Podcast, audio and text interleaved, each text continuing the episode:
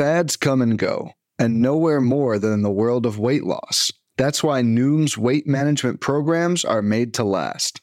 Noom uses science and personalization to help you manage your weight for the long term. Their psychology based approach helps you build better habits and behaviors that are easier to maintain. The best part? You decide how Noom fits into your life, not the other way around. Sign up for your trial today at Noom.com. That's N O O M.com to sign up for your trial today.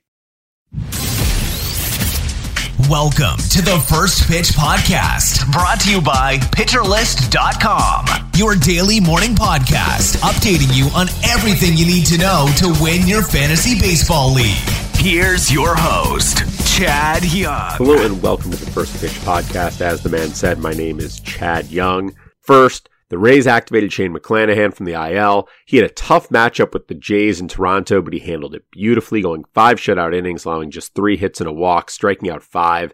Not a lot to say here. He's one of the very best, and he should be in your rotation if you are lucky enough to have him. Guardians called up Hunter Gaddis for his second career start. Well, it technically went better than his first. He gave up seven runs instead of the eight he gave up last time. He lasted four innings instead of the 3.1 he lasted last time. Well, that's still not good. Gaddis probably not going to be back up again unless the division race is over. Connor Pilkington was sent down to make room, but he'll be back this weekend to start in the doubleheader with the Twins on Saturday. The Diamondbacks had so much success calling up Ryan Nelson despite bad AAA numbers, they decided to do it again. Drey Jameson promoted Thursday to debut at home against the Padres. He has been walk and homer prone in AAA, struck out less than a batter per inning, leading to a 6.95 ERA. Well, in his debut, he matched Nelson. In fact, Jameson joined Nelson as the only two pitchers to go seven scoreless in their debut this season. That was shared on Twitter by Sarah Langs. You can follow her at S Langs on sports. He struck out five, walked one, allowed just two hits,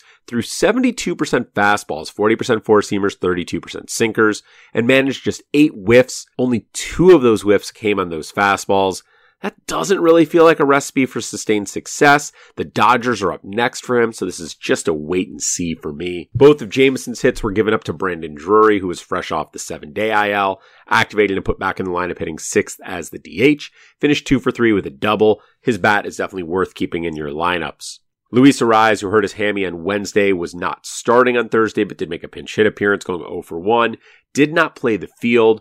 Not sure if he'll be back today, but it should be soon, so watch for those Twins lineups. The Marlins called up Jake Fishman to replace Tommy Nance with the IL, but had to make room on the 40 and did so by moving Jorge Soler to the 60 day IL. That's really a paper move only as Soler is already done for the season. The Reds placed Justin Dunn on the IL. He hadn't been doing much anyways, but that should open up the spot in the rotation for Hunter Greene, who shall be making his return on Saturday. Not a huge surprise, but Shane Baz done for the year. Sounds like his recovery is going well, but the team will not try to get him back on the field for 2022. He's going to be an interesting target in 2023 drafts, especially if he looks good in spring training. One new injury Thursday Edmundo Sosa, who'd been on fire for the Phillies, left with right hamstring tightness. He pulled up trying to leg out an infield hit. Didn't look too bad, but I'm not a doctor, so let's see what the team says. A couple of big arms will be back in action today as Justin Verlander continues his Cy Young candidacy with a start against the A's, and Aroldis Chapman rejoins the back of the Yankees pen. Verlander a must start, but Chapman probably still not getting saved, so his value isn't that high. One less big arm returning is Bailey Ober, who will be activated off the IL to start against Cleveland. He hasn't pitched much this year, but had a 2.79 FIP before getting hurt, so there could be something there. Could be a streaming option against a Cleveland team that can struggle to hit at times. Tomorrow we get two more arms back. Already mentioned Hunter Greene will be coming back, but Dakota Hudson will also be starting one of the Cardinals doubleheader games. Not rushing to add either of these guys, but I might grab Greene in a keeper league. He could have some interesting offseason value if he makes some good starts the rest of the way. One last arm returning soon, and that is Max Scherzer. He's lined up to be back Monday to face the Brewers.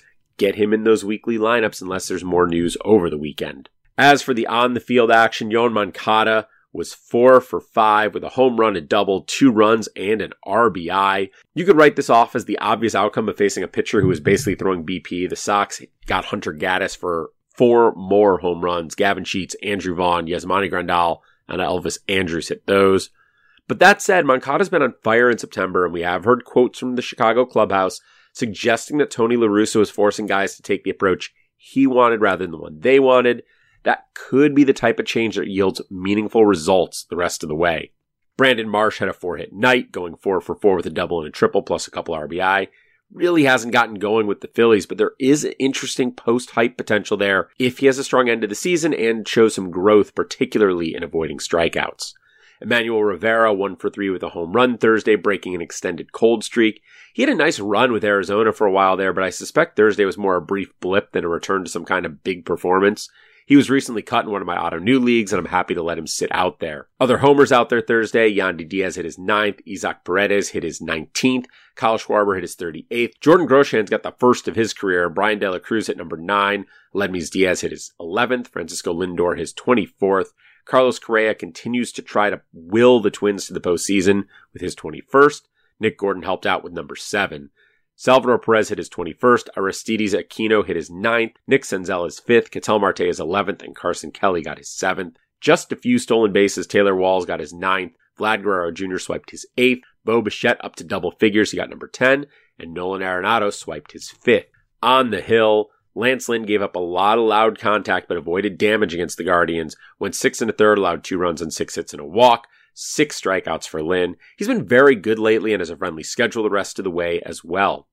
Pablo Lopez had a similarly strong start, going six and two thirds, allowing two runs on four hits and a walk with five strikeouts. Nice bounce back after giving up eight to the Mets last time out.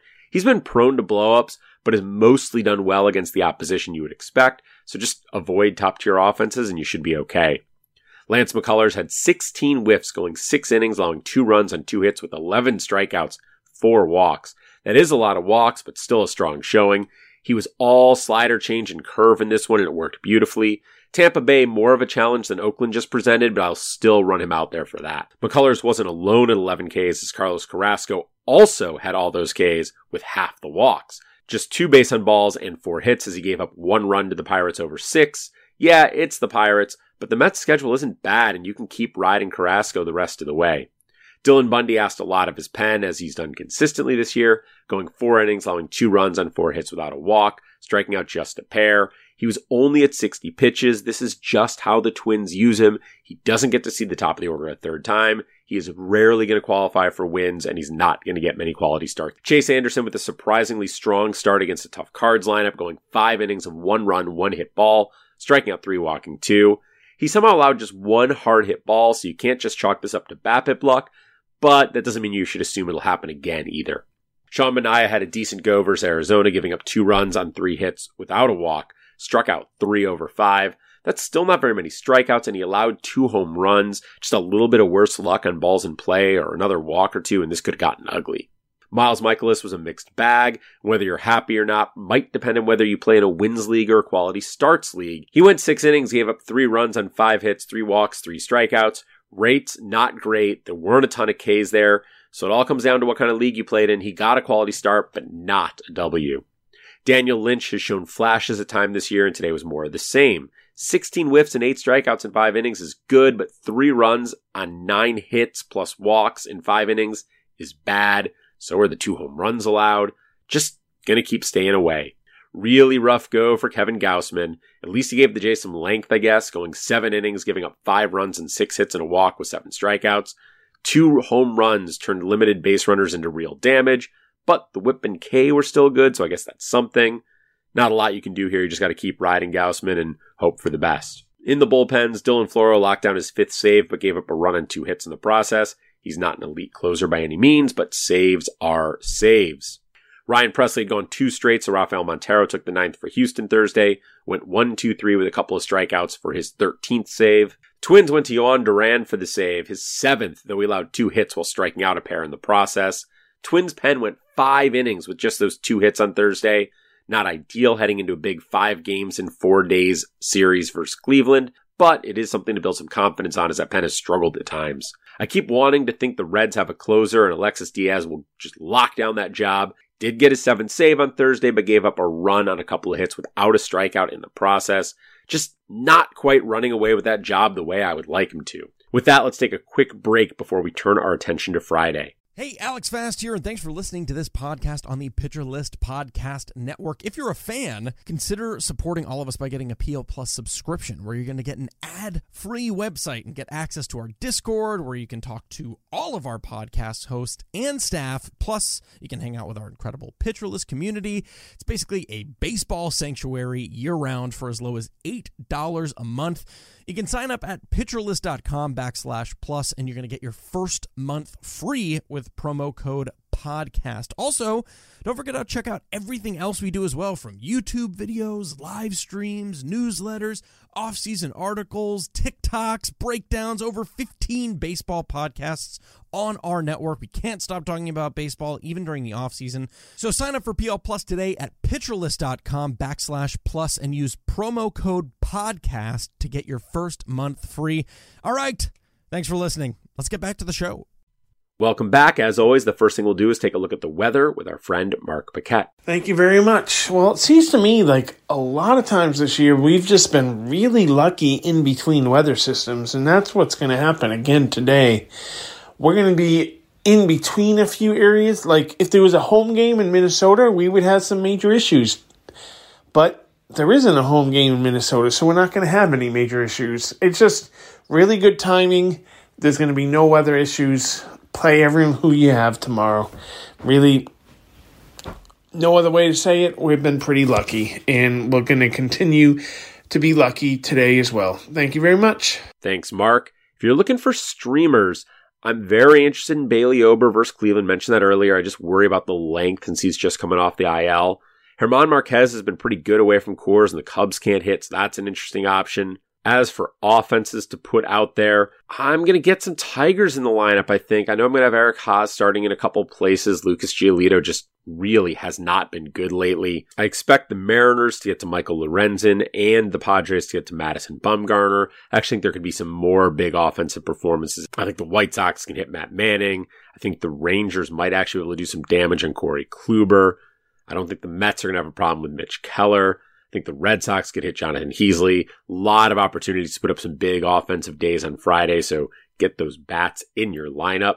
Once you've got those bats in your lineup, go check out the SP Roundup batters box and reliever ranks on Pitcher List. Make sure you know everything that happened on Thursday, everything that's going to happen on Friday. And on that note, I'll let you enjoy your Friday. I'll be back with you tomorrow morning for more first pitch.